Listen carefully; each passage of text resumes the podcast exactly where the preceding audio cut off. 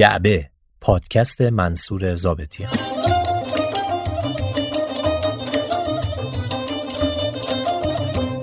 خانم ها آقایان سلام.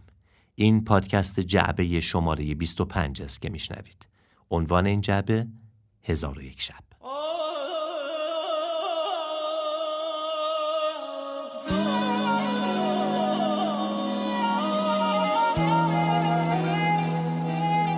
دیگر این ابر بهاری جان باریدن ندارد. این گل خشکیده دیگر ارزش چیدن ندارد. این همه دیوانگی را با که گویم؟ با که گویم؟ آبروی رفته را در کجا باید بجویم پیش چشمم چون به نرمی میخرامی میخرامی. در درونم می نشیند شوکران تلخامی. نام تو چون قصه هر شب می نشیند بر لب من. وسعت پایان ندارد در هزار و یک شب من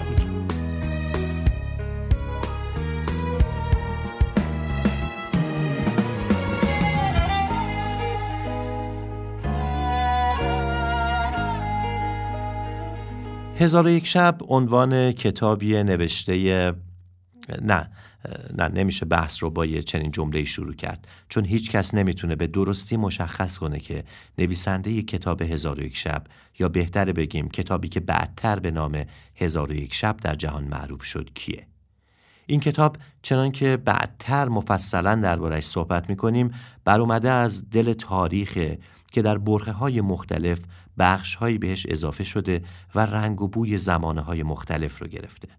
اما فراتر از اون هزار و یک شب به عنوان یک پدیده پاش رو از دایره ادبیات و تاریخ فراتر گذاشته و اسمش یادآور یک سبک زندگی، یک نوع نگرش به جهان و یک نشانه از خاور میانه شده.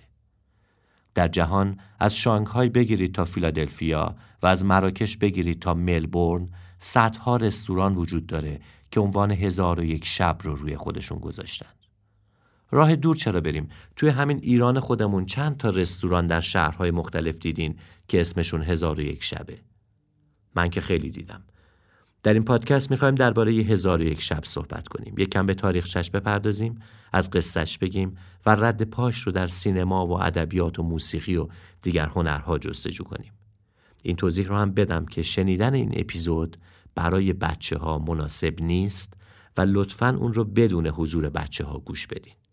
خبر خوب هم این که سایت جعبه راه اندازی شده و شما می‌تونید غیر از اینکه اپیزودها رو از اونجا هم بشنوید ترانه های استفاده شده رو به صورت کامل و با کیفیت خوب در اونجا گوش بدین و همچنین ویدیوها، کتابها، اسناد و خیلی چیزهای دیگه که تکمیل کننده اطلاعات ارائه شده در اپیزودهاست رو هم در اونجا در اختیار داشته باشید. نشانی سایت جعبه هست جعبه جعبه H نداره. J A B E. همینطور page اختصاصی جعبه در اینستاگرام هم از این به بعد در اختیار شماست که خواهش می‌کنم حتما دنبالش کنین چون قول میدم که پشیمون نمیشید. نشانی page هم هست جعبه پادکست. در این اپیزود کاله در کنار جعبه ایستاده اسمی که نیاز به معرفی نداره و با بیش از هزار و یک محصول غذایی که تولید می‌کنه توی خاطره جمعی ما ایرانی ها یادآور تعمهایی که هر کدومشون به دلپذیری یک قصه اگر اهل آشپزی در هر سطحی هستین و به دنیای پیرامون غذا و خوراک علاقه دارین این خبر خوب رو بشنوید که کاله مجله اینترنتی داره با عنوان کاله بوک به آدرس کاله.com بوک که با مراجعه بهش به بیش از 1500 رسپی و صدها مقاله خوندنی از غذا و فرهنگ غذایی دسترسی خواهید داشت. به کاله بوک سر بزنید و به هزار و یک شب تعمهای افسانه‌ای سفر کنید. پس بریم به سراغ جعبه شماره 25 هزار یک شب.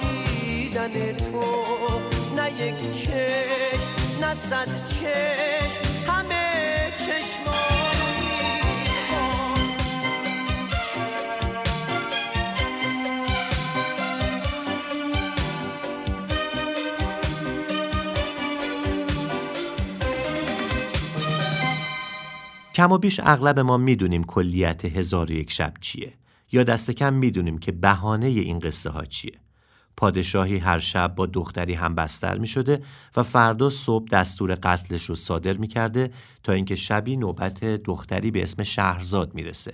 او در بستر پادشاه به قصه گویی می‌پردازه اما قصه رو جوری روایت می‌کنه که سهرگاه میشه و قصه نیمه کاره میمونه و از شهریار رخصت می‌گیره که ادامه قصه رو فردا شب تعریف کنه. شاه هم که تشنه شنیدن ادامه ماجرا بوده از قتل اون موقتا صرف نظر می‌کنه. شهرزاد این حقه رو هزار و یک شب به کار می‌گیره و سرانجام از مرگ رهایی پیدا می‌کنه. خب معمولا این قصه رو همه به همین شکل می‌دونن و اصلا اطلاع ندارن که شهریار چرا دستور قتل دخترها رو می‌داده مگه آزار داشته مگه قاتل زنجیره‌ای بوده ریشه این تصمیم خوفناک در کجا بوده؟ اصلا شهرزاد کی بوده و از کجا سر و کلش پیدا میشه؟ چه شرایط خونوادگی داشته و تحت چه تعلیمی بوده که اینقدر باهوش به نظر می‌رسیده؟ اول می‌خوایم درباره اینا صحبت کنیم. اما پیش از اون بخشی از موومان سوم اپرای شهرزاد ساخته ریمیسکی کورساکوف رو بشنوین که در جای خودش دربارش صحبت می‌کنه.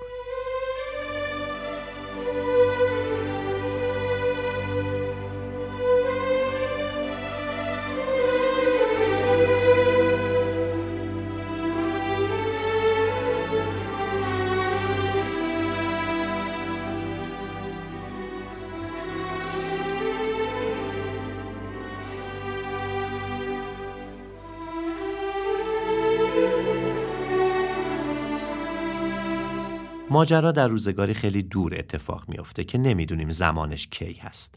اما دو برادر پادشاه دو سرزمین هستند شهریار و شاه زمان یا به عبارتی دیگر شاه زمان. شهریار به نظر می‌رسه پادشاه ایران یا هند یا سرزمین های عربی. سرزمینی به پایتختی سمرقند و برادر شاه زمان پادشاه چین.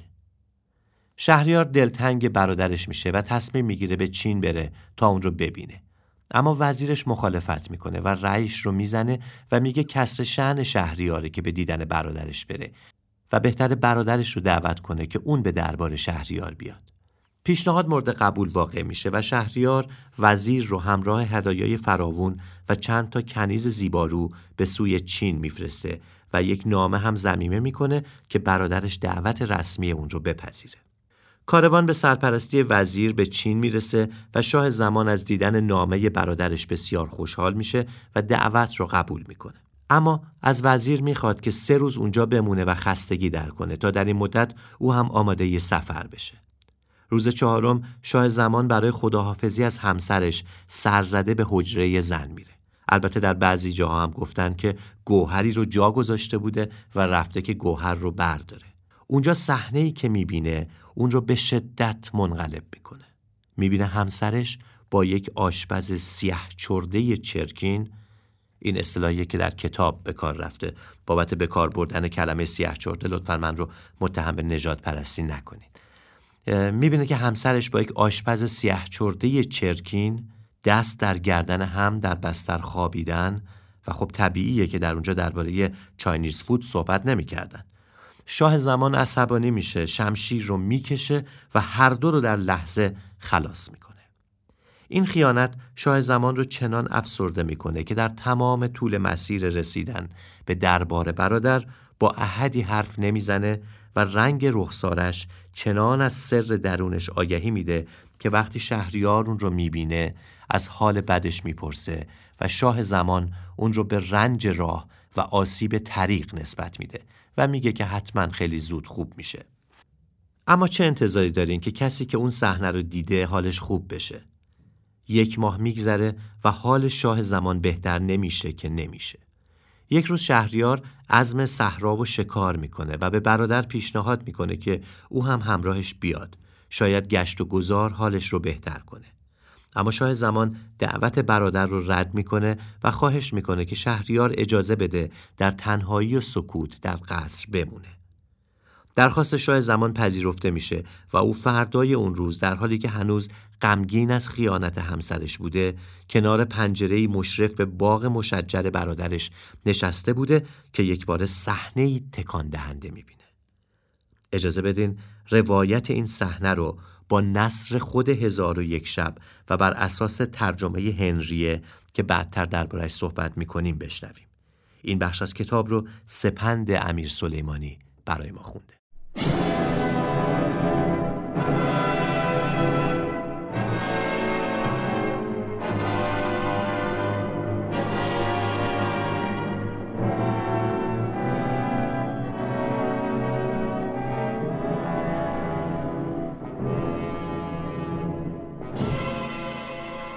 بر این حالات غماندوز بود که ناگاه در حرمسرای برادرش گشوده ملکه زن برادرش با بیست کنیز مانند ماهای درخشنده برون آمد. ملکه و کنیزان در آن بوستان مانند آهوان تشنه و عطشان میخرامیدند شاه زمان آنگاه بر آنان نگاه نموده خود را از ایشان پنهان نمود. ملکه و کنیزان گامزنان و خرامان بودند تا رسیدند به زیر قصری که شاه زمان در شباک آن قصر نشسته بود. در آنجا حوزی بود پر از آب. کنیزان چون نزدیک حوز رسیدند برهنه شده از آنها ده تا مرد و ده دیگر زن گردیدند. بعد از اوریانی هر یک با یار جانی چنان که دانی به عمل آوردند. اما ملکه زوجه برادرش به آواز بلند گفت ای سید من سعید نزد من بیا. در آن وقت بنده سیاه بدزبان تنک پوست و آکند گوشت و قبیح المنظر از بالای درختی هویدا گشته به زیر آمد و ملکه را در بر گرفت و از دستی به دستیش میانداخت و دو ساق سیمین او را حمایل و زنار میساخت. تا نصف روز بدین منوال بوده درد شهوت و خواهش را به دوای وصل و اتصال شفا بخشیدند. بعد از آن غلامان از کنیزان جدا شدند. بنده سیاه از بالای سینه ملکه برخاست پس جامعه های خود را پوشیده همگی به صورت کنیزان گردیدند چنان که پیش از این بودند. سعید سیاه از آن راهی که آمده بود باز به آن راه معاودت کرده رفت. اما ملکه و کنیزان داخل حرمسرا شده در حرمسرا را مانند پیش بستند.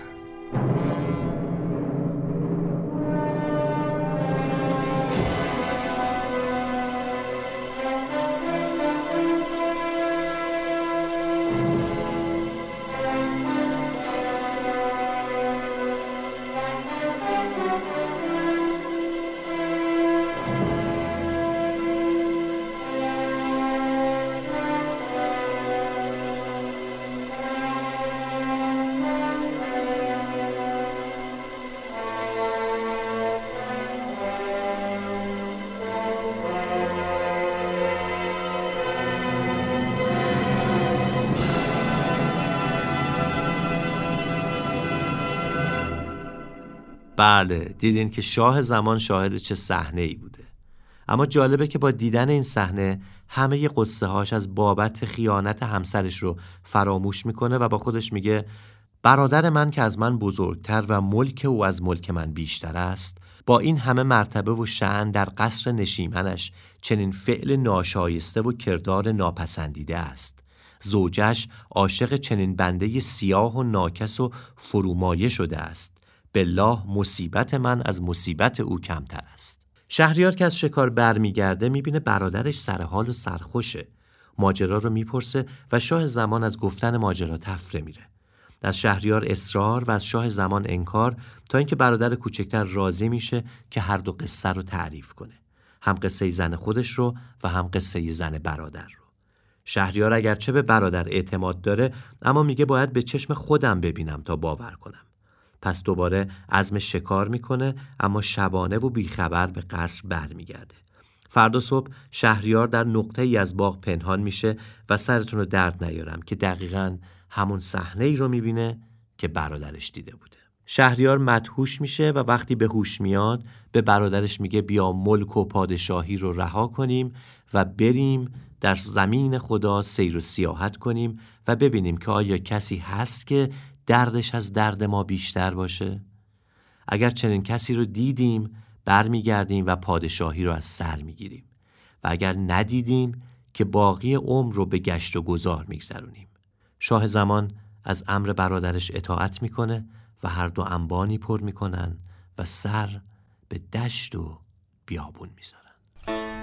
از برد دامن کشان رفتم ای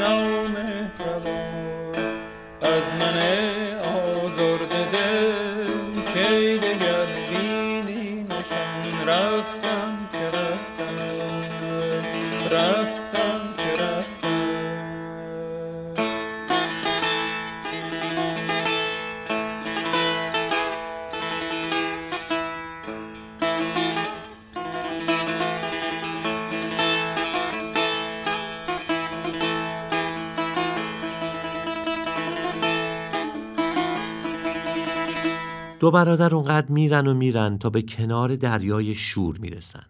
توی همین حال و وضع یکو از وسط دریا دود سیاهی بلند میشه و دیو یا به قول کتاب افریت سیاه و بزرگی بیرون میاد. دیو یک صندوق شیشه‌ای روی سرش بوده که چهار قفل فولادی داشته. دو برادر از ترس بالای درخت میرن و پنهون میشن. می‌بینن دیو به ساحل اومد. صندوق رو گذاشت روی زمین چهار کلید بیرون آورد و در صندوق رو باز کرد. توی صندوق چی بود؟ زنی زیبا که تا اون روز زنی به زیبایی اون ندیده بودن. زن با اشوه و ناز بیرون میاد و روی زمین میشینه و دیو سیاه سرش رو روی پای اون می‌ذاره و به خواب میره. توی همین اسنا زن سرش رو بالا می‌کنه و دو پادشاه رو می‌بینه که روی درخت هستن. بگذارید این بخش رو باز با صدای سپند امیر سلیمانی بشنویم و از اصل کتاب.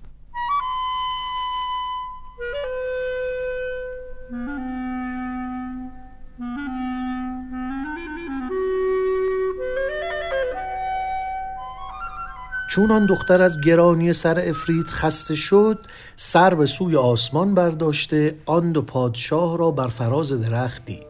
میل خاطر آن دختر بر آن دو برادر افزونی پذیرفت و سر افریت را از زانوی خود برداشته بر زمین نهاد و از آنجا برخواسته نزدیک بیخ درخت مزبور رسیده به دست خود اشاره به دیشان نمود که کم کم فرود آمده نزد من بیایید تا بهره ای از صحبت همجنس خیش یابم و کام دلی از ابنای نوعم برارم چون شهریار شاه زمان دانستند آن زنیشان را دید بیم بسیار از آن به هم رسانیدند.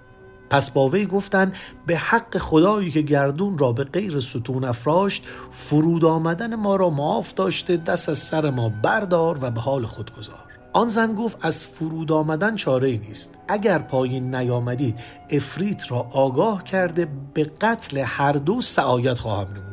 بعد از اصرار زن آن دو شاه نیک خوی از بالای درخت کم کم فرود آمدند.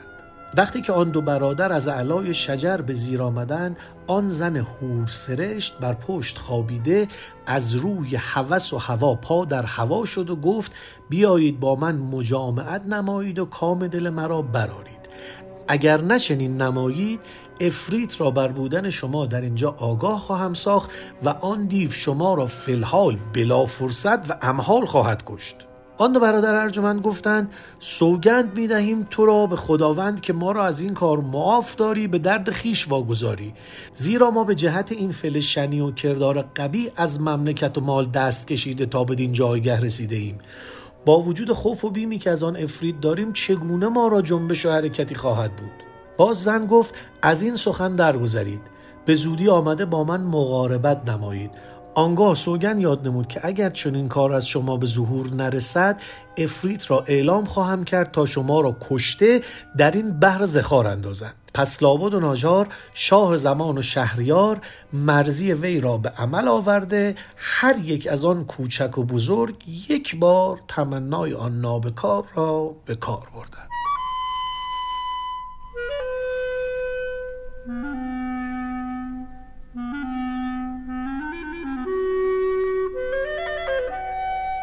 کار که تموم میشه زن از دو برادر می‌خواد که انگشترهاشون رو به اون بدن. اونا هم اطاعت می‌کنن و زن دو انگشتر رو در کیسه ای میندازه که ادعا می‌کنه 98 انگشتر دیگر هم درونه. و میگه من با 98 مرد دیگه پنهان از چشم این دیو نزدیکی کردم و شما دو نفر 99 مین و صدومین مردین. چرا که این دیو من رو در شب عروسیم دزدید که فقط مال خودش باشم و من هم کاری کردم که بدون هیچ یک از انس و جان توانا بر دفع مکر زنان نیست. هرگاه زنی اراده کاری نماید مرد قدرت بر رد آن ندارد. زن دو پادشاه رو فراری میده و اون دو نفر در راه بازگشت به این نتیجه می‌رسن که وقتی دیوی با این قدرت و عظمت نتونست از مکر یک زن در امان باشه پس چه حرجی بر اونهاست پس تصمیم می‌گیرن که به ملک خودشون برگردن و به زندگیشون ادامه بدن. شهریار از وزیر می‌خواد که زن خیانتکارش رو به قتل برسونه و خودش هم 20 کنیز و در واقع ده کنیز و ده مرد همراه رو از دم شمشیر میگذرونه و سوگندی یاد می‌کنه. سوگند اینه که بعد از این اگر شبی زنی را در سلک ازدواج خود درآورد بامداد آن شب دمار از روزگارش برآورد تا آنکه خیانتی از آن زن به او نرسد و اینطور میشه که اون تصمیم رو می‌گیره همونی که هممون شنیدیم. یعنی پادشاهی بوده که هر شب با زنی هم بستر می شده و فردا صبح اون رو می کشته. اما حالا ببینیم شهرزاده قصهگوی پادشاه کجاست. آن زمان ها در دل شبهای خیش کاخ اشخار زوی داشتم. در درون قصر رویای خود شهرزاده قصه گویی داشتم. گفتگو با ماهرویی داشتم.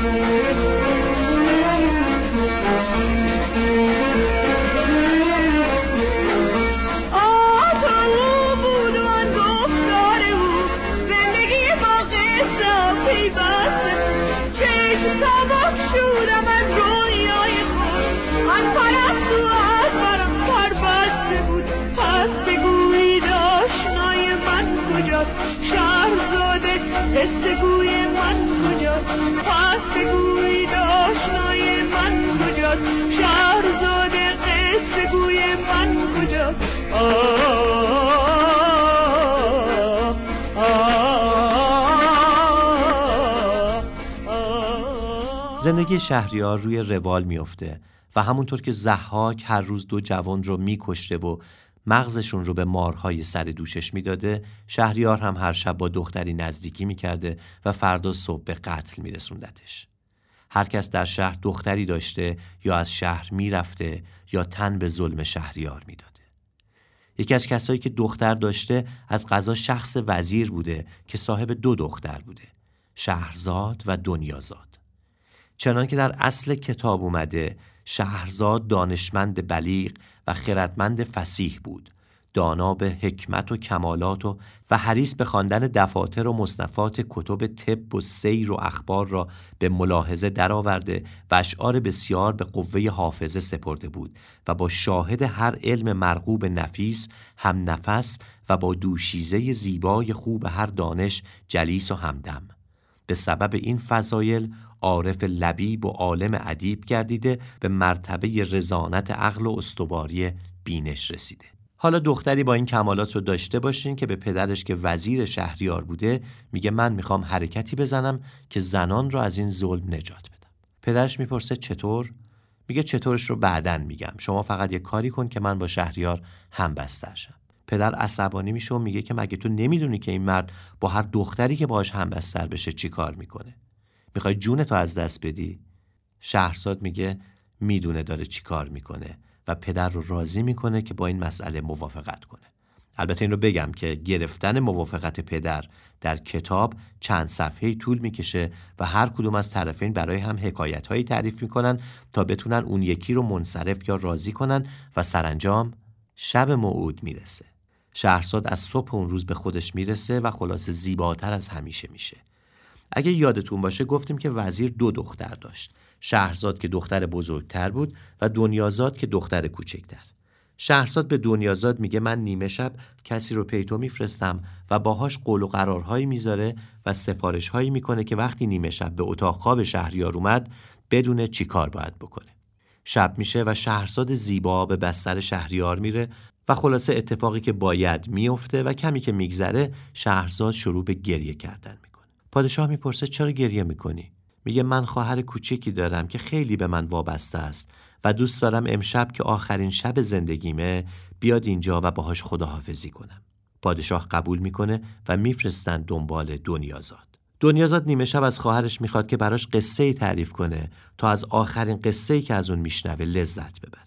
شهرزاد از شهریار اجازه می‌خواد که قصه ای رو بگه و او هم اجازه میده. شهرزاد شروع می‌کنه قصه تاجری رو تعریف می‌کنه که در بیابانی با یک جن برخورد می‌کنه و بیقرز چشم اون جن رو کور می‌کنه. حالا به قصه کاری نداریم اما شگرد شهرزاد اینه که قصه رو تا دم سحر ادامه میده اما اون رو دقیقا نیمه کاره رها می‌کنه. طوری که هر شنونده و طبیعتا شهریار دوست دارن ادامش رو بشنون. دنیازاد اصرار می‌کنه که شهرزاد ادامه قصه رو تمون شب تعریف کنه. و اون میگه اگر فردا شب زنده بودم ادامه قصه رو میگم. شهریار سوگند می‌خوره که اون رو نکشه تا فردا شب که ادامه قصه رو بشنوه و بعد دستور قتل شهرزاد رو صادر کنه. ظاهرا شگرد شهرزاد کارساز میشه. شگردی که نه فقط اون یک شب که هزار شب دیگه هم جواب بگو چگونه بگذرد از آن نگاه مشرقی نیامدی بگو چرا رسید وقت عاشقی.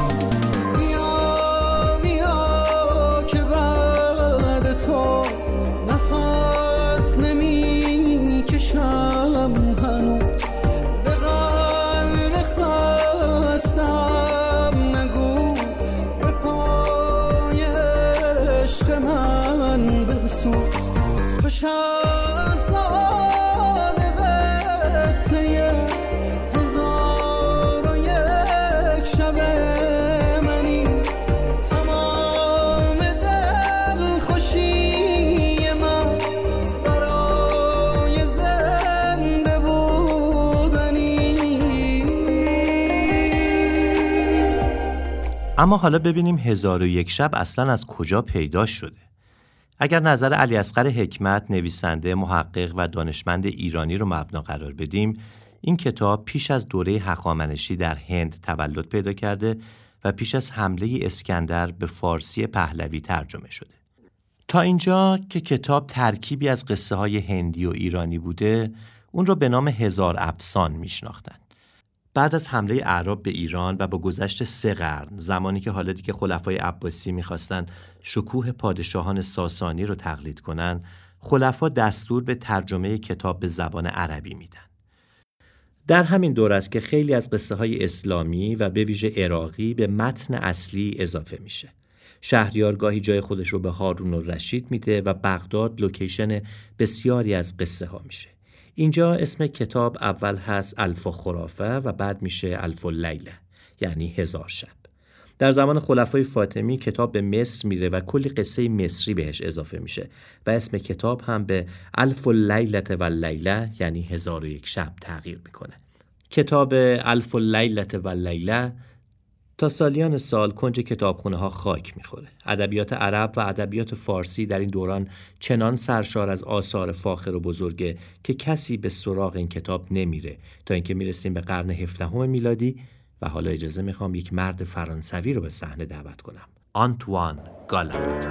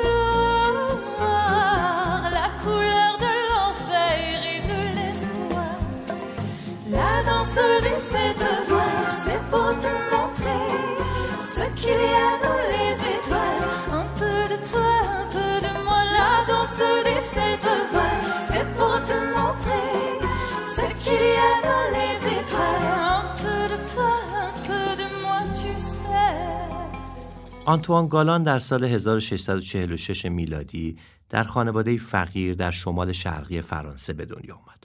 خانوادهش چنان فقیر بود که در کودکی مجبور شد درس رو رها کنه و به کار مشغول شه. در نوجوانی به پاریس اومد و زبان ترکی رو اونجا یاد گرفت و به همین دلیل شد منشی سفیر فرانسه در دربار عثمانی. به قسطنطنیه اون روز رفت و در کنار کار زبانهای یونانی و عربی و فارسی رو هم به خوبی آموخت. گالان در بازگشت از مأموریت چندین جلد کتاب خطی به زبانهای شرقی رو هم با خودش به پاریس آورد و از جمله نسخه ای از الف لیلت و لیله که گالان رو شگفت زده کرد. در 1704 او شروع کرد به ترجمه کتاب و مجموعش رو در دوازده جلد منتشر کرد و اسمش رو هم گذاشت لمیل یونینوی البته ربطی به بحث ما نداره ولی شاید بد نباشه بدونین که گالان بخشهایی از گلستان سعدی و بهارستان جامی رو هم به فرانسه ترجمه کرده و اولین مترجم قرآن به زبان فرانسه هم بوده. پیچیدن آوازه هزار و یک شب که حالا داره میره به زبانهای مختلف اروپایی هم ترجمه بشه باعث میشه که نسخه های به جا مونده از کتاب از کنج کتابخونه های شرق در بیاد و دوباره مورد توجه قرار بگیره.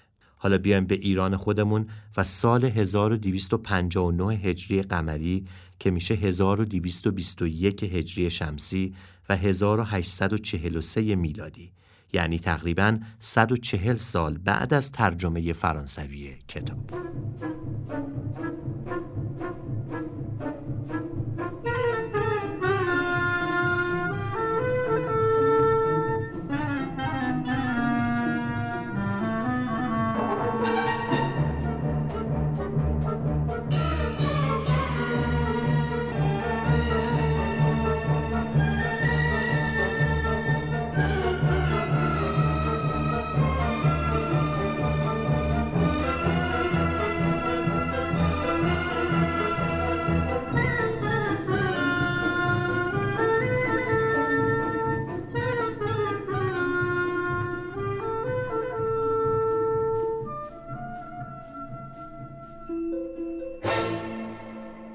محمد شاه سومین پادشاه قاجار در تهران سلطنت می‌کنه و ناصرالدین میرزای ولیعهد در تبریز در انتظار پادشاه شدنه.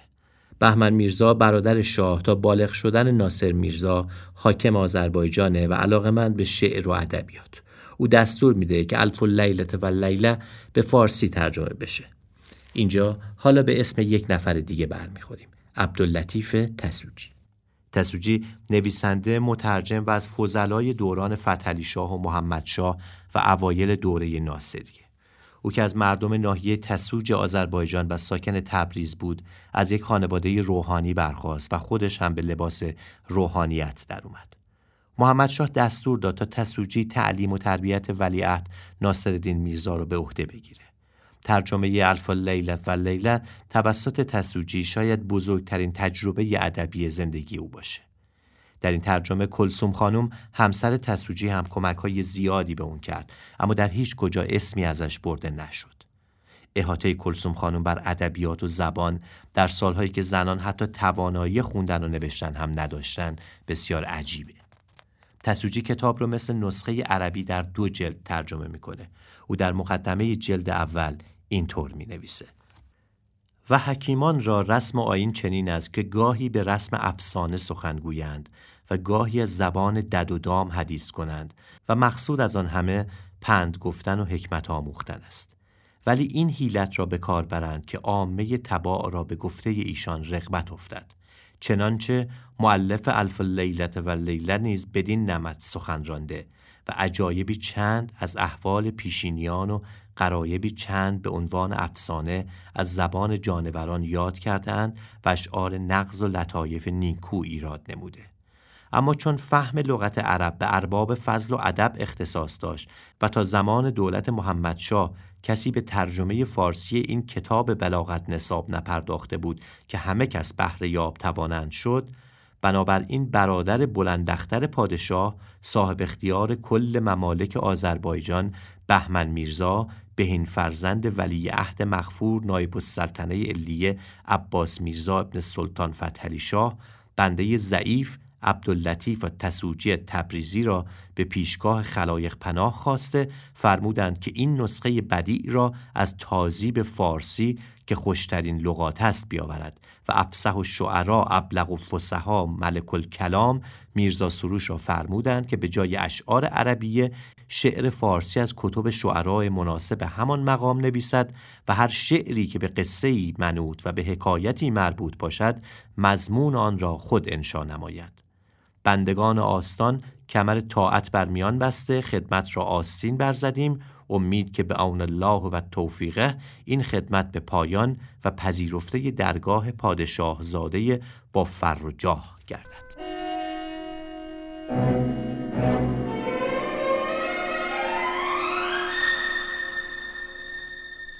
همونطور که شنیدین تسوجی در مقدمه هزار یک شب از میرزا سروش نام می‌بره میرزا محمد علی خان سروش اصفهانی در هر جایی که کتاب به شعری عربی می‌رسه یا اون رو ترجمه می‌کنه و بر اساس اون به فارسی شعری میگه یا شعری از شاعرانی چون سعدی، حافظ، انوری، فرخی سیستانی، منوچهری، سنایی و نظامی رو متناسب با موضوع در متن میاره.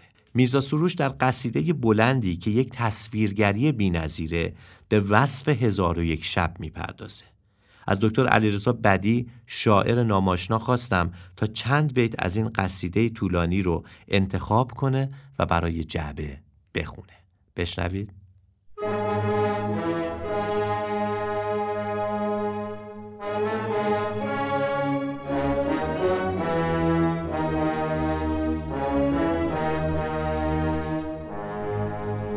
بهشتی گر از حور خواهی مصور نظر کن بدین نامه روح پرور.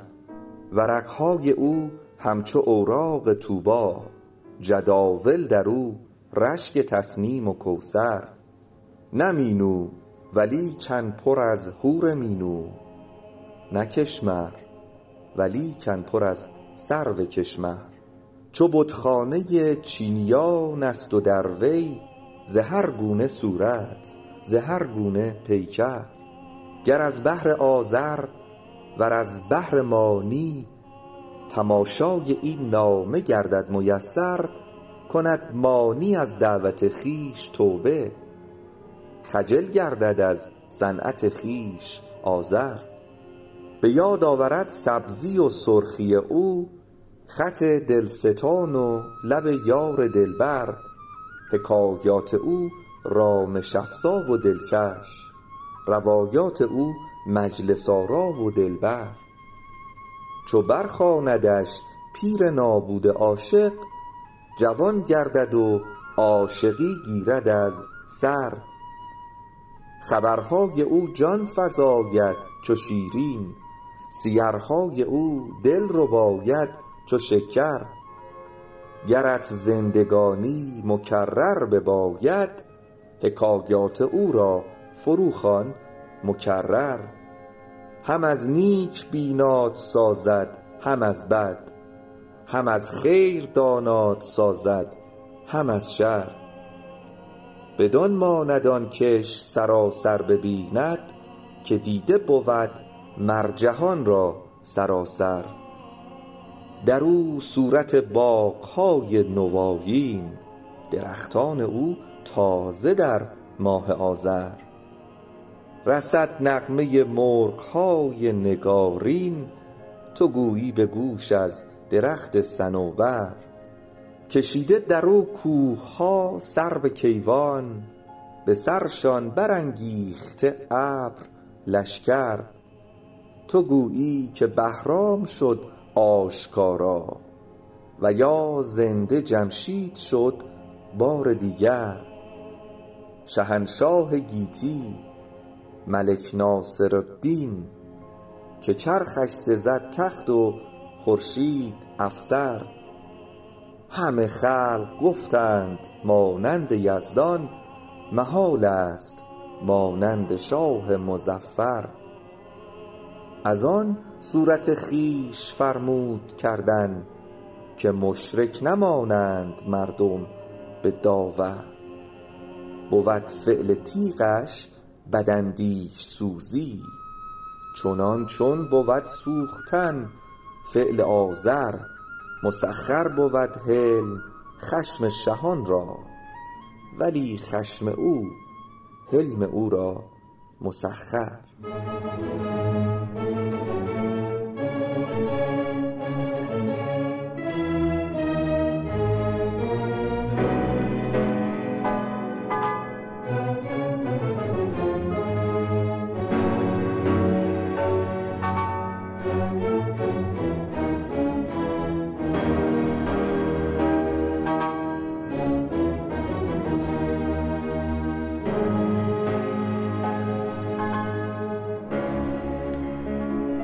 با اینکه در اغلب منابع از تسوجی به عنوان نخستین مترجم هزار و یک شب به فارسی نام برده میشه اما جالبه بدونین که دست کم دو ترجمه دیگه به فارسی در سالهای پیشتر از اون وجود داره.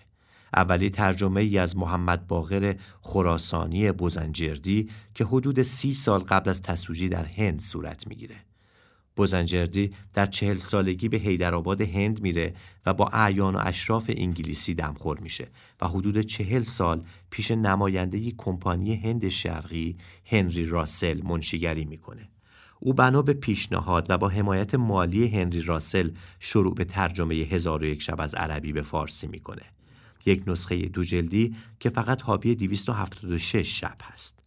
بوزنجردی به احترام هنری راسل ترجمه رو تحت عنوان ترجمه هنریه منتشر می‌کنه. نسخه دیگه هم در سالهای بین ترجمه بوزنجردی و تسوجی باز در هند به دست اومده که ترجمه اوحد ابن احمد بلگرامیه. او که در بلگرام ایالت اوترا پرادش هندوستان به دنیا آمده بود برای تحصیل ابتدا به کلکته و بعد به یمن رفت. ترجمه به جامونده از اون فقط شامل 100 شب میشه. صرف نظر از تعداد قصه های موجود در سه نسخه و البته نسخه های دیگری که جسته و گریخته از اونها نام برده میشه اشتراکات و افتراقاتی به لحاظ مضمونی در اونها وجود داره. دکتر مهدی گنجوی استاد دانشگاه در تورنتو که اخیرا نسخه دو جلدی هزار و یک شب ترجمه هنریه رو تصحیح و در تهران منتشر کرده درباره شباهت‌ها و تفاوت‌های این سه نسخه به جعبه اینطور میگه در نیمه اول قرن نوزدهم حداقل سه ترجمه از هزار و یک شب به فارسی انجام میشه.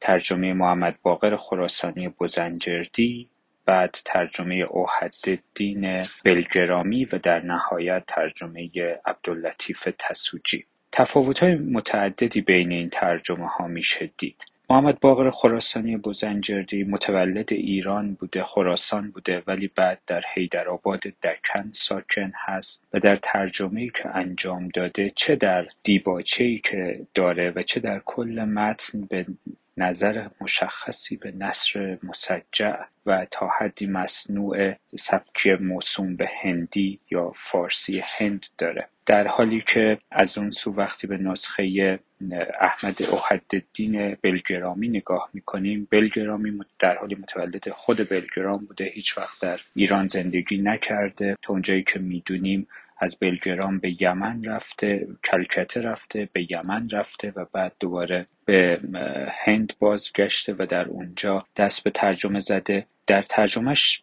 این اوصاف نسبت به ترجمه خراسانی بزنجردی ترجمه که کمتر نصر مصنوعی داره. از سجع در مقدمه و دیباچه خودش استفاده می‌کنه ولی در ترجمه داستانها زبان ساده تری رو اختیار می‌کنه. نسخه تسوجی اما از پیشگامان ساده سازی نصر فارسی یا پروسه که ما به یک تعبیر میشه دموکراتیک سازی زبان فارسی ازش یاد کرد نقش داشته و از پیشگامان اون عرصه هستش. زبانش ساده تره.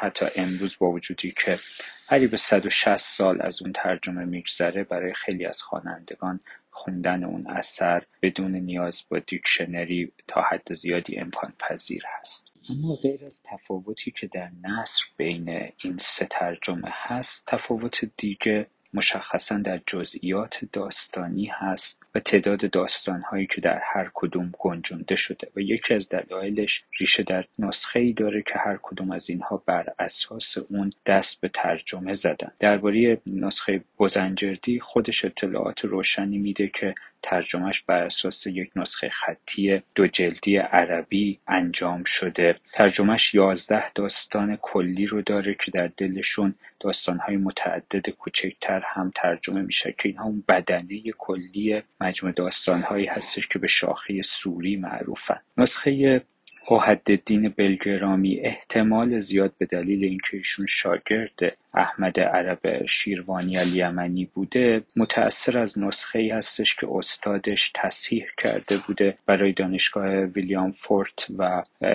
یا نسخه موسوم به کلکته یک. این نسخه 100 شب رو داره و یا چهار داستان کلی به اضافه داستان های متعدد جزئی که در بین اونها تعریف میشه رو در بر می‌گیره. نسخه تسوجی اما خب می‌دونیم هزار یک شب داره از نسخ متأخر عربی ترجمه شده و جزئیات داستانش در خیلی از موارد بسیار کاسته میشه ولی به تعداد شبها افزوده میشه.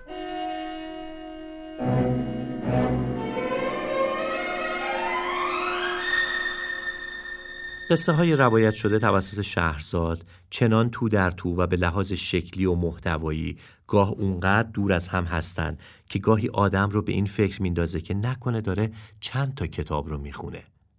قصه ها گاهی قصه جنها و دیوها و پری هاست و گاهی روایت های واقع گرایانه شبیه آنچه در گلستان سعدی می‌خونیم.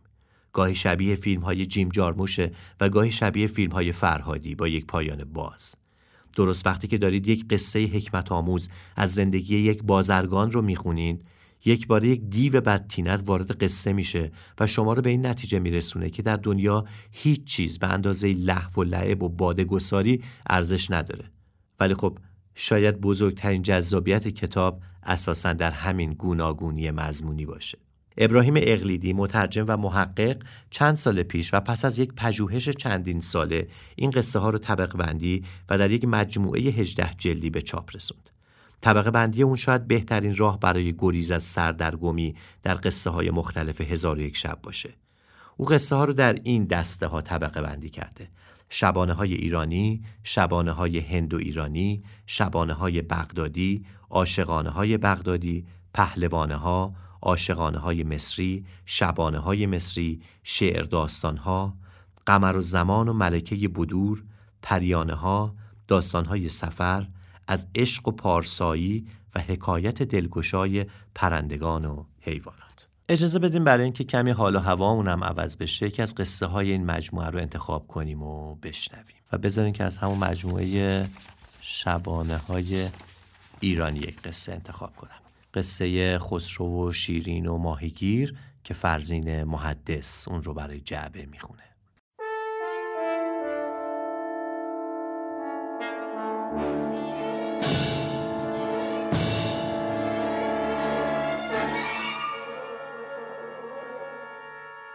چنین آوردند که خسرو شاهی از شاهان ماهی بسیار دوست می داشت یک روز همچنان که با زن خود شیرین در سرای شخصی خیش در کاخ نشسته بود ماهیگیری ماهی بزرگ آورد و آن را به خسرو پیشکش کرد. شاه را از آن ماهی بسیار خوش آمد و فرمود که چهار هزار درهم به او بدهند. شیرین به او گفت کار بدی کردی. شاه پرسید چرا؟ جواب داد زیرا از این پس اگر به کسی از زیردستان خود این مبلغ بدهی به نظر او خار و اندک خواهد آمد و خواهد گفت به اندازه پولی که به ماهی گیر داد به من بخشید. و اگر کمتر بدهی خواهد گفت دیدی مرا خار داشت و کمتر از آنچه به ماهی گیر بخشیده بود به من داد؟ خسرو گفت آری راست گفتی. اما زشت است پادشاهان بخشیده خیش باز ستانند و اکنون دیگر کار از کار گذشته است شیرین جواب داد تدبیری به خاطرم رسیده است که چاره کار است و می توانی به کمک آن بخشیده خیش باز پس گیری خسرو پرسید چگونه؟ جواب داد چنان که قصد این کار داری ماهیگیر را بخوان و از او بپرس که این ماهی نر است یا ماده. اگر بگوید نر است بگو من ماهی ماده می‌خواستم و در صورتی که بگوید ماده است بگو من نرش را می‌خواستم. شاه کسی را به دنبال او فرستاد. ماهیگیر بازگشت و از آنجا که باهوش و دانا بود در پاسخ خسرو که پرسید این ماهی نر است یا ماده؟ زمین بوسید و جواب داد این ماهی نه نر است نه ماده خونساست خسرو از سخن او خندش گرفت و چهار هزار درهم دیگر به او داد. ماهی گیر نزد خزاندار رفت و از او هشت هزار درهم گرفت و آن را در همیان خود نهاده بر دوش خود افکنده می‌رفت که سکه یک درهمی از انبان او بیفتاد ماهیگیر انبان را از دوش خود پایین آورد و خم شد و یک درهم را برداشت. شاه و شیرین در این هنگام او را می نگریستند شیرین گفت پادشاه ناخن خشکی مرد را دیدی؟ چقدر فرومایه است که از یک سکه یک درهمی نمیگذرد و نمی‌گذارد آنجا بماند تا یکی از غلامان پادشاهان را بردارد. شاه چون گفته های وی بشنود از ماهیگیر بیزار شد و گفت شیرین درست می‌گویی.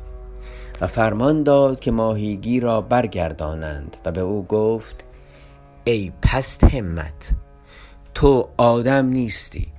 چطور برای برداشتن سکه یک درهمی انبان به این سنگینی را از دوش خود پایین میآوری و آنقدر تنگ چشم و ناخن خشک هستی که آن را نمی‌گذاری و نمیگذری.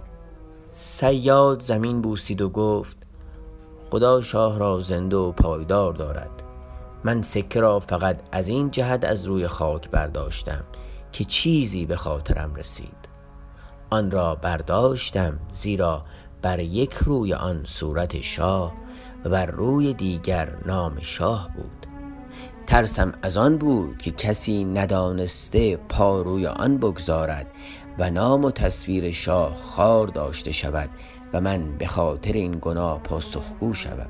شاه از سخنان ماهیگیر تعجب کرد و سخن او را پسندید و دستور داد چهار هزار درهم دیگر به او ببخشند. اما به جارچان فرمود در شهر آوازه سردهند که نشاید کسی از رأی زنان پیروی کند زیرا هر کس از رأی زنان پیروی کند به جای یک درهم دو درهم زیان خواهد برد. قصه گو قصه نگو. قصه گو قصه نگو. واسه خوابوندن من سعی بیهوده نکن واسه موندن من قصه گوی خوب من. حرفاش برام ترانه بود. قصه هایی که می‌گفت قصه عاشقانه بود. قصه گو قصه نگو قصه گو قصه نگو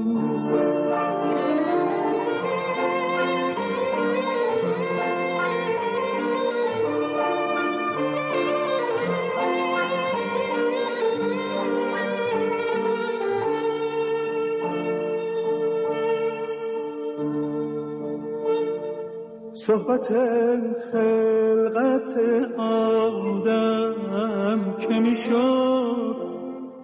قصه آدم و حوا رو می‌گفت.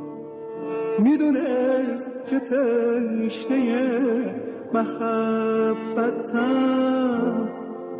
قصه مجنون و لیلا رو می‌گفت. قدرت عشقای می‌خواست بگم قصه شیرین و فرهاد و می‌گفت. صحبت از بازی تقدیر اگه بود. قصه شیرین شهرزاد و می‌گفت. قصه گو قصه نگو. قصه گو قصه نگو.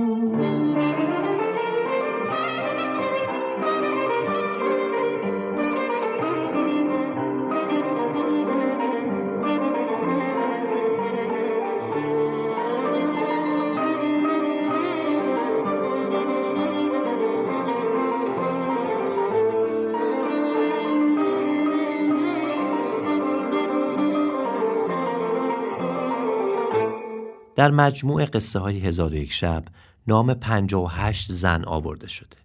از این میان فقط پنج نام شهرزاد، دنیازاد، شیرین، بانو و بستان ریشه ایرانی داره. خاتون ترکیه و زمرد و آبریز ریشه یونانی دارن. بقیه نام ها عربی هن. از ملیحه و خیزران و یاسمین بگیرین تا نزهت و زمان و حیات و نفوس و حسن الوجود. اما یک پرسش اینجا مطرحه. آیا واقعا هزار و یک شب یک اثر ضد زنه یا نه؟ یک اثر فمینیستی اتفاقا. نقمه سمینی نویسنده و کارگردان که در کتاب عشق و شعبده پژوهشی در هزار و یک شب کرده در پاسخ به این سوال به جعبه اینطور میگه. این سوال که آیا هزار یک شب اثری ضد زن عملا توسط نویسندگان فمینیست عرب زبان به میان کشیده شد. بیشتر نویسندگانی از مصر و از لبنان.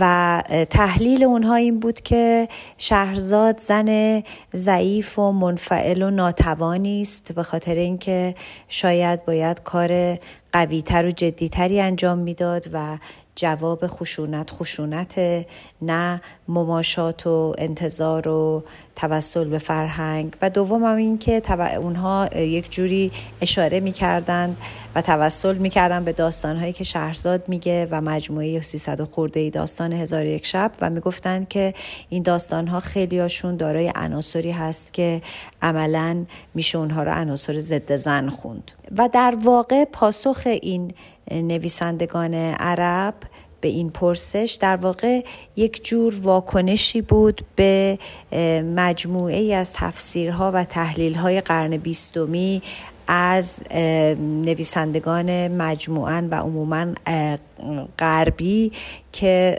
شهرزاد رو یک جوری ناجی یک مجموعه ای از زنان شهر میخوندن و معتقد بودن که شهرزاد با توسل به کار فرهنگی و با بهره گرفتن از روایت در ذهن شهریار تغییری ایجاد می‌کنه. حتی تحلیل هایی بود که می‌گفت یک جوری روی روان شهریار اثر می‌گذاره و فقدان هایی که اون داره که اون رو به این جنون هیستری که آدم کشی رسونده درمان می‌کنه و کمک می‌کنه که بعد از گذار هزار یک شب سه سال و اندی عملا دیگه دست از کشتن زنان برداره.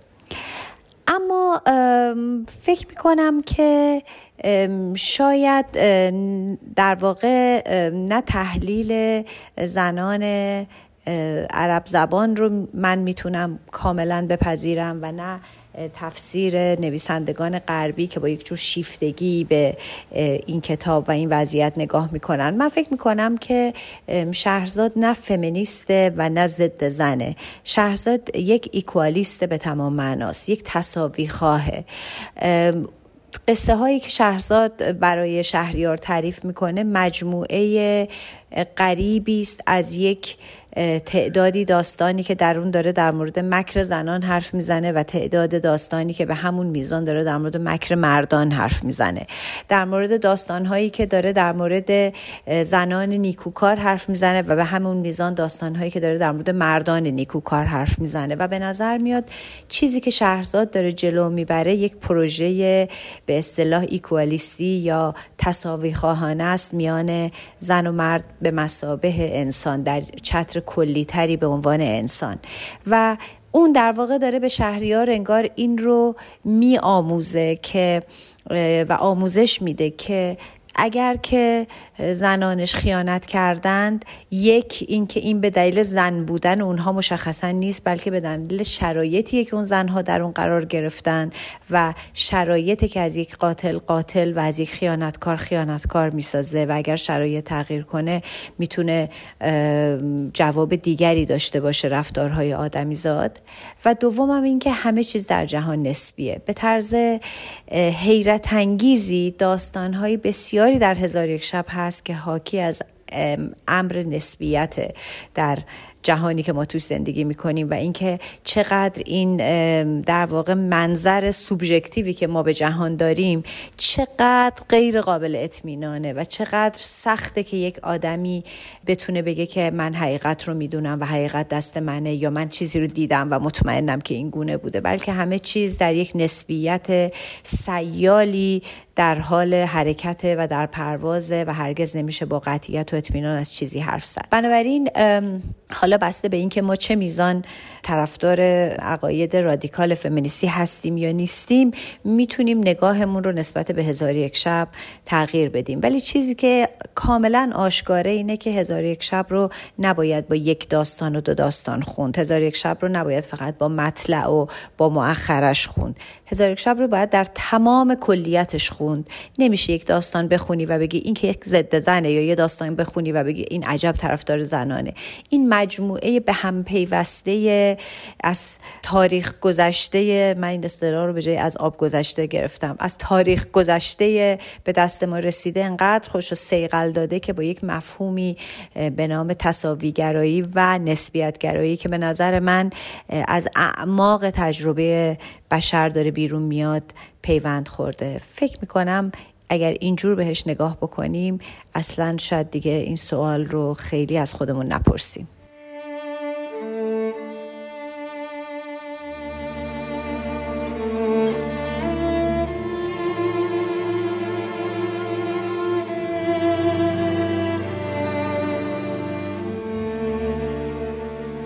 می‌خوام یه چیزی بگم. ولی به قول گفتنی خجالتم میاد. چرا؟ بگین خب. راستش اولش که بزرگ آقا می‌خواست برام زن بگیره گفتم ای داده بیداد.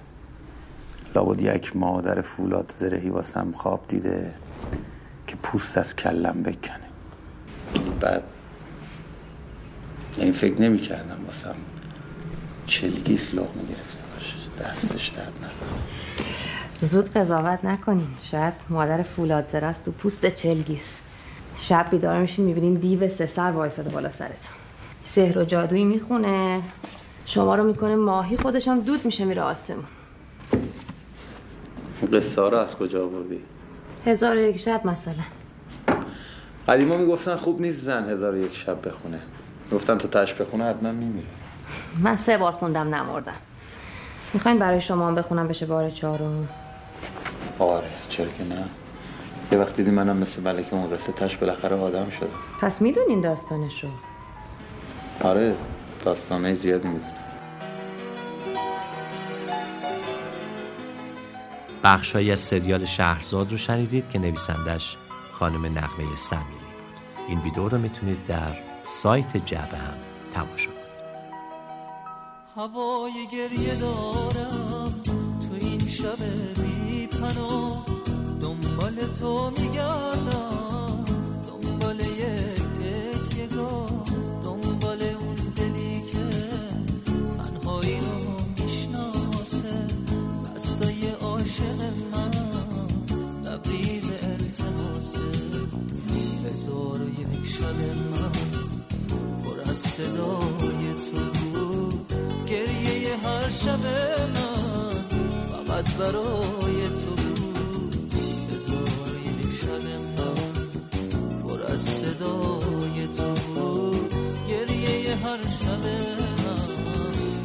برای تو بود. این ترانه من رو می‌بره به سالهای خوش اواخر دهه هفتاد وقتی موسیقی پاپ در ایران داشت دوباره شکل می‌گرفت. این ترانه رو نیلوفر لاریپور برای شادمهر سروده بود. سالها بعد از اون روزها از نیلوفر خواستم که شعر ترانه رو برای جعبه دکلمه کنه هوای گریه دارم. تو این شب بی پناه. دنبال تو میگردم دنبال یه تکیهگاه دنبال اون دلی که تنهایی رو می‌شناسه دستای عاشق من لبریز التماسه. سکوت شیشه ایم صدای تو میشکنه تو آسمون عشقم شعر تو پر می‌زنه با تو دل سیاهم به رنگ آسمونه تو بغز من میشکنن شعرهای عاشقونه. هزار و یک شب من پر از صدای تو بود. گریه هر شب من فقط برای تو بود. سکوت شیشه و صدای تو میشنه تو آسمون عشقم شعر تو پر به رنگ آسمونه. تو بغز من میشکنن شعرهای عاشقونه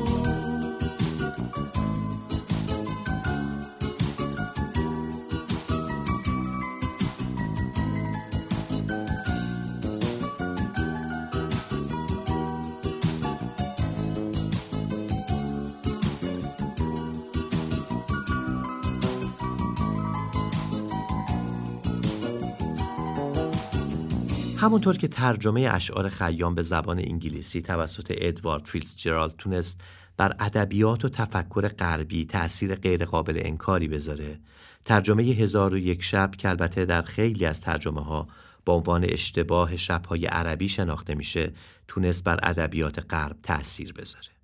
هزار شب در بین نویسندگان غربی طرفدارای سینه چاکی داره که یکی از مهمترین اونها لوئیس خورخ برخس نویسنده بین المللی آرژانتینیه. برخس در دوران نوجوانی با هزار و یک شب آشنا میشه و از اون به بعد همونطور که خودش میگه دیگه نمی‌تونه از جادوی این کتاب رهایی پیدا کنه. برخس هزار و یک شب رو بزرگترین کتاب همه دوران ها می‌دونه و بارها در مصاحبه ها و سخنرانی هاش اعتراف کرده که بسیاری از داستانهاش چه در فرم و چه در محتوا تحت تاثیر قصه های هزار و یک شب بوده. میرچا الیاده نویسندگی رومانیایی هم کتابی داره با عنوان در خیابان مینتولاسا که قصه اون در دوران کمونیسم میگذره. او قصه پیرمردی رو روایت می‌کنه که با رفتن به دفتر یکی از مأموران وزارت داخله خودش رو مدیر مدرسه اون معرفی می‌کنه. اما مأمور به پیرمرد مشکوک میشه و اون رو بازداشت می‌کنه. در بازداشتگاه او داستانهای شگفتانگیزی تعریف می‌کنه تا جایی که حتی زندانبان و بعدتر وزیر داخله هم شیفته داستانهاش میشن. نویسنده ساختار هزار و یک شب رو امروزی تر می‌کنه و پیرمرد رو به جای شهرزاد قصه گو میشونه. نجیب محفوظ نویسنده مصری که تنها برنده جایزه نوبل ادبی از جهان عربه کتابی با عنوان هزار و یک شب داره که در واقع ادامه بر این کتاب. شهریار که شیفته شهرزاد شده تصمیم می‌گیره باش ازدواج کنه و مردم شهر از شکستن تلسمی شادمان هستند که منجر به کشته شدن دختران بیگناه میشه. ناگهان اتفاق عجیبی در شهر میفته و قولها و پریها به شهر میان و شهر رو افسون جدیدی فرا می‌گیره. حالا که رسیدیم به اینجا و نجیب محفوظ و مصر و ادبیات و شعر بذارین بریم سراغ موسیقی مصر و ترانه‌ای بشنویم از ام کلثوم اسطوره موسیقی عرب اسم این ترانه هست الف لیلت و لیله که در اون از عشق و آرزو صحبت میشه. اما قبل از اینکه خود ترانه رو بشنوین ترجمه اون رو بشنوین که به درخواست جعبه توسط خانم سیمین معتمد آریا خونده شده.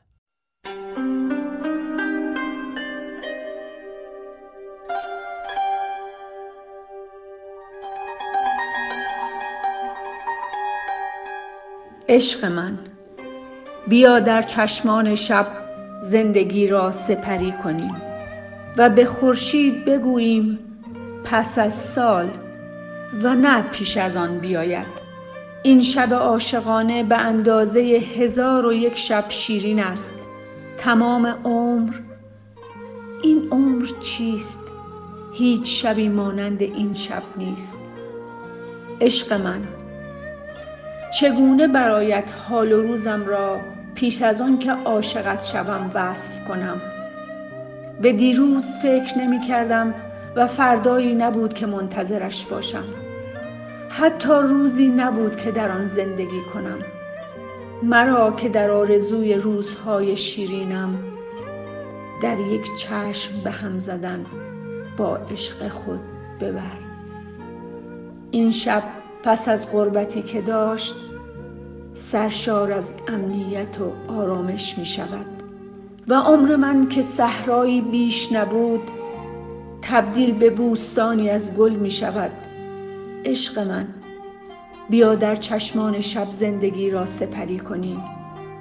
و به خورشید بگوییم پس از سال و نه پیش از آن بیاید. این شب عاشقانه به اندازه هزار و یک شب شیرین است. عشق من. زیباترین چیز در این شب چیست؟ دو عاشق همانند ما. گمشدگانی هستیم که با هم مهربانیم. احساس می کنیم عمری دوباره گرفته ایم. نه فقط سالهایی برای گذراندن. احساس می کنیم کاملا به عشق هم گرفتار شدیم. و فقط در این شب و این عشق زندگی می کنیم عشق من عشق و زندگی ما خانه و قوت ماست. برای انسانها دنیایی است و برای ما دنیایی دیگر. از عاشقان می‌گویند که در آتش شور و شوق سوختند. آتشی که برای ما بهشت است. عشق من. بیا در چشمان شب زندگی را سپری کنیم. این شب این شب عاشقانه به اندازه هزار و یک شب شیرین است. حبيبي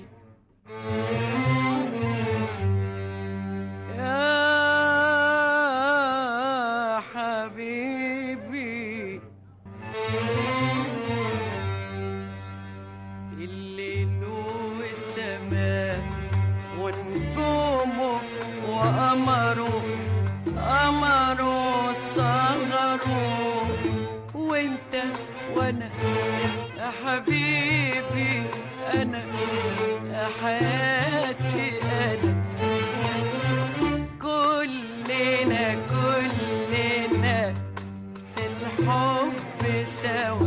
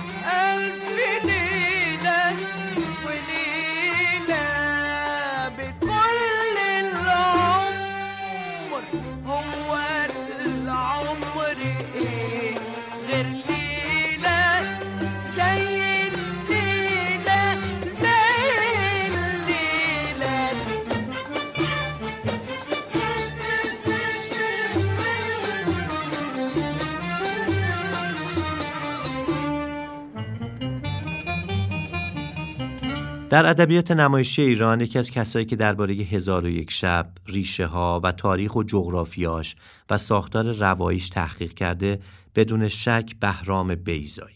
بیزایی در کتابش نتایج تحقیق چند ساله رو منتشر کرده و از طرف دیگه با نگارش و به صحنه بردن نمایش شب هزار و یکم به این اثر ادای دین می‌کنه. بیزایی در کتاب هزار افسان کجاست نتایج تحقیق چند ساله رو منتشر کرده. و از دیگه با نگارش و به صحنه بردن نمایش شب هزار و یکم به این اثر ادای دین می‌کنه.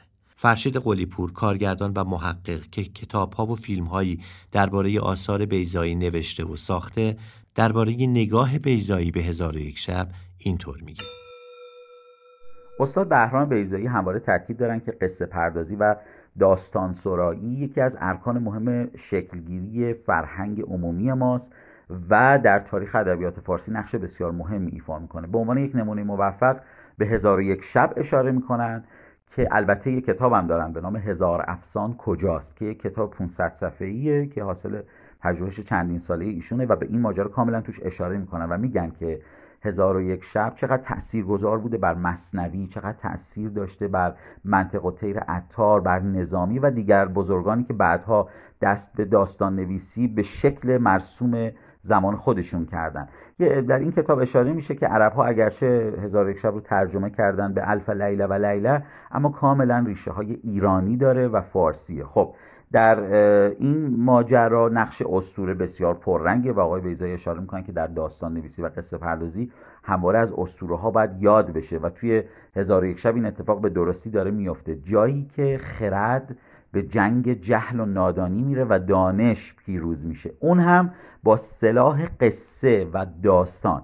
به اهمیت نقش زنان به عنوان نیروهای بارور و زاینده نسل های بعدی در این کتاب اشاره میشه و به نقد مرد سالاری سنتی رایج پرداخته میشه. شب هزار یکم نمایشنامه که دقیقا آقای بیزایی بر مبنای همین الگو نوشتن و در اون تاکید کردن که هزار و یک شب یک قصه استاندارد به مفهوم امروزی در داستان پردازی و به درستی بهش اشاره کردن. به قول بچه های تئاتر و سینما یک اثر بازی در بازی تو در تو و لایه لایه هست که به استوره می‌پردازه به اهمیت خرد و دانش می‌پردازه و در اون سعی بر نابود کردن دیو به عنوان نماد نادانی است که توسط زنان با سلاح قصه و داستان انجام میشه.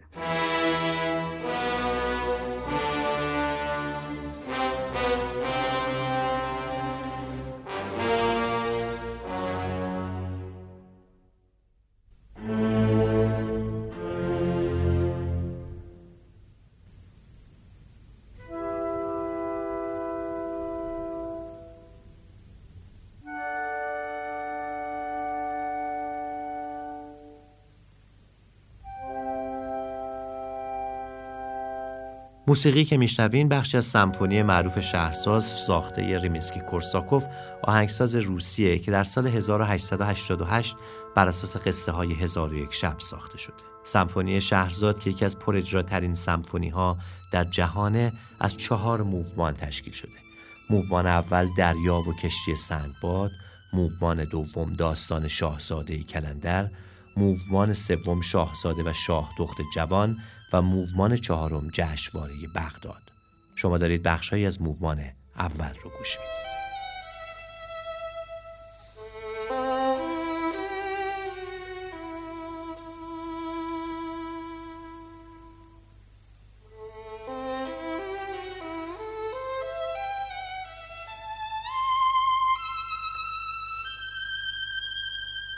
حالا که بخش از موومان دریا و کشتی سندباد رو شنیدین بعد نیست بگم براتون که قصه معروف سندباد یا سندباد بحری یا سفرهای سندباد حالا با هر اسمی که بشناسیمش از جمله قصه های معروف هزار و یک شبه. دوست داشتم در این پادکست به قصه های عجیب سندباد هم بپردازم اما دیدم خودش می‌تونه موضوع یک پادکست مستقل باشه و بهتره که در مجال بهتری دربارش صحبت کنیم.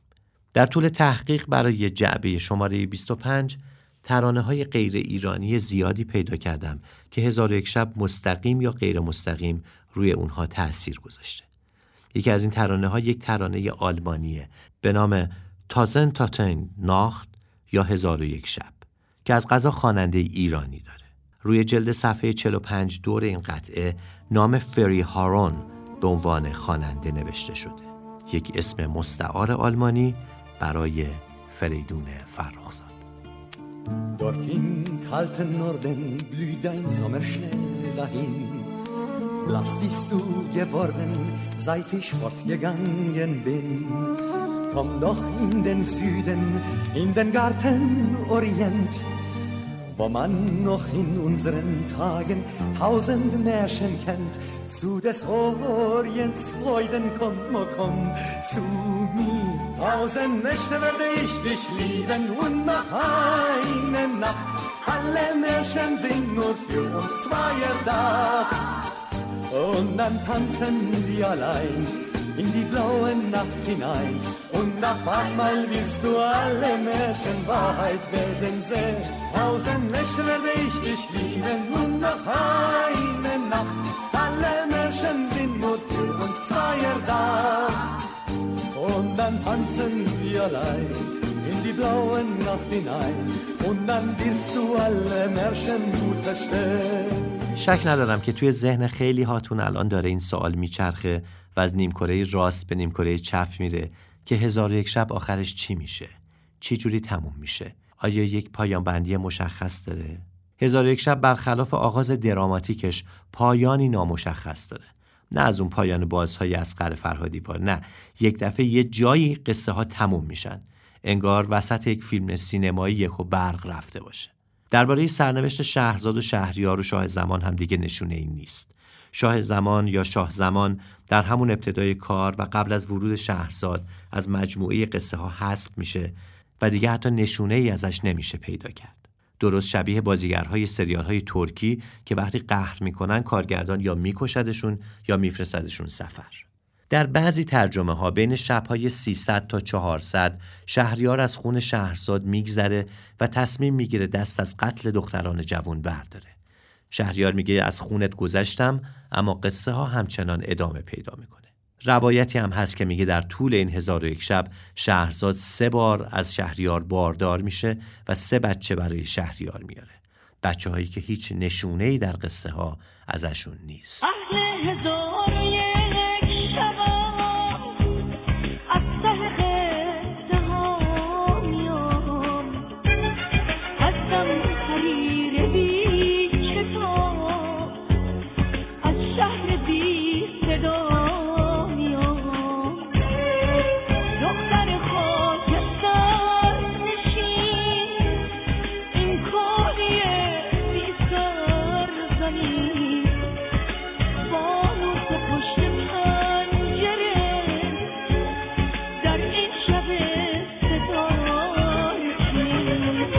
به پایان این قسمت از جعبه می رسیم. امیدوارم به درک و شناختی نسبی از هزار و یک شب و ماجراهاش رسیده باشین.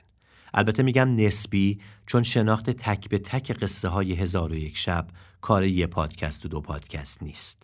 همزمان با انتشار این شماره که در تیر ماه 1402 صورت گرفته سایت جعبه و صفحه جعبه در اینستاگرام هم راه اندازی شده که روی اونها می‌تونید هم قسمت های مختلف پادکست رو بشنوین و همین که ترانه ها رو به صورت کامل داشته باشین و به منابع و کتاب ها و ویدئوهای مرتبط هم دسترسی پیدا کنید و در اونجا یک ارتباط دو طرفه بین ما و شما برقرار باشه.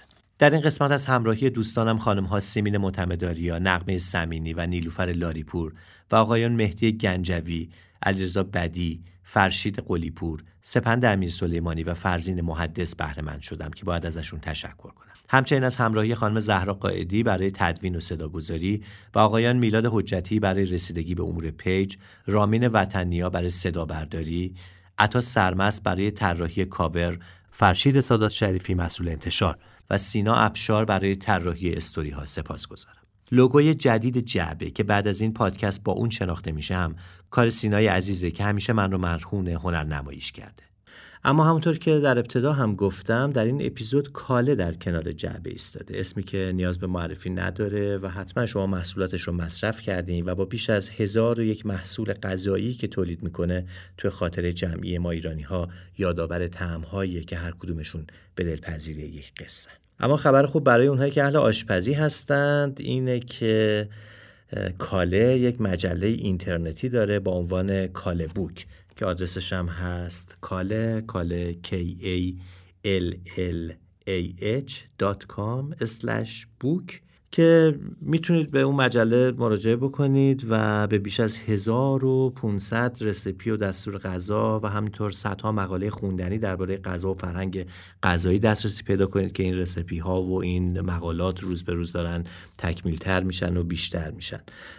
به کاله بوک سر بزنین و به هزار و یک شب طعم های افسانه ای سفر بکنید. این نکته هم در نظر داشته باشید که ما هیچ ابزار تبلیغاتی نداریم و برای همین صمیمانه از شما خواهش می‌کنیم که ما رو اولا در Castbox subscribe بکنید چون این تعداد subscribe ها مهمه.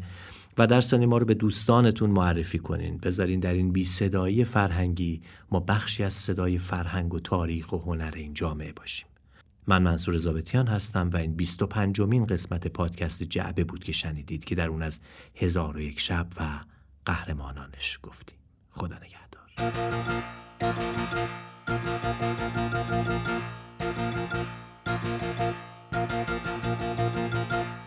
توی هر شهر غریبی با تو میشه موندنی شد. قصه هزار و یک شب میشه بود و خوندنی شد. مشق عشقای قدیم با تو میشه خط خطی کرد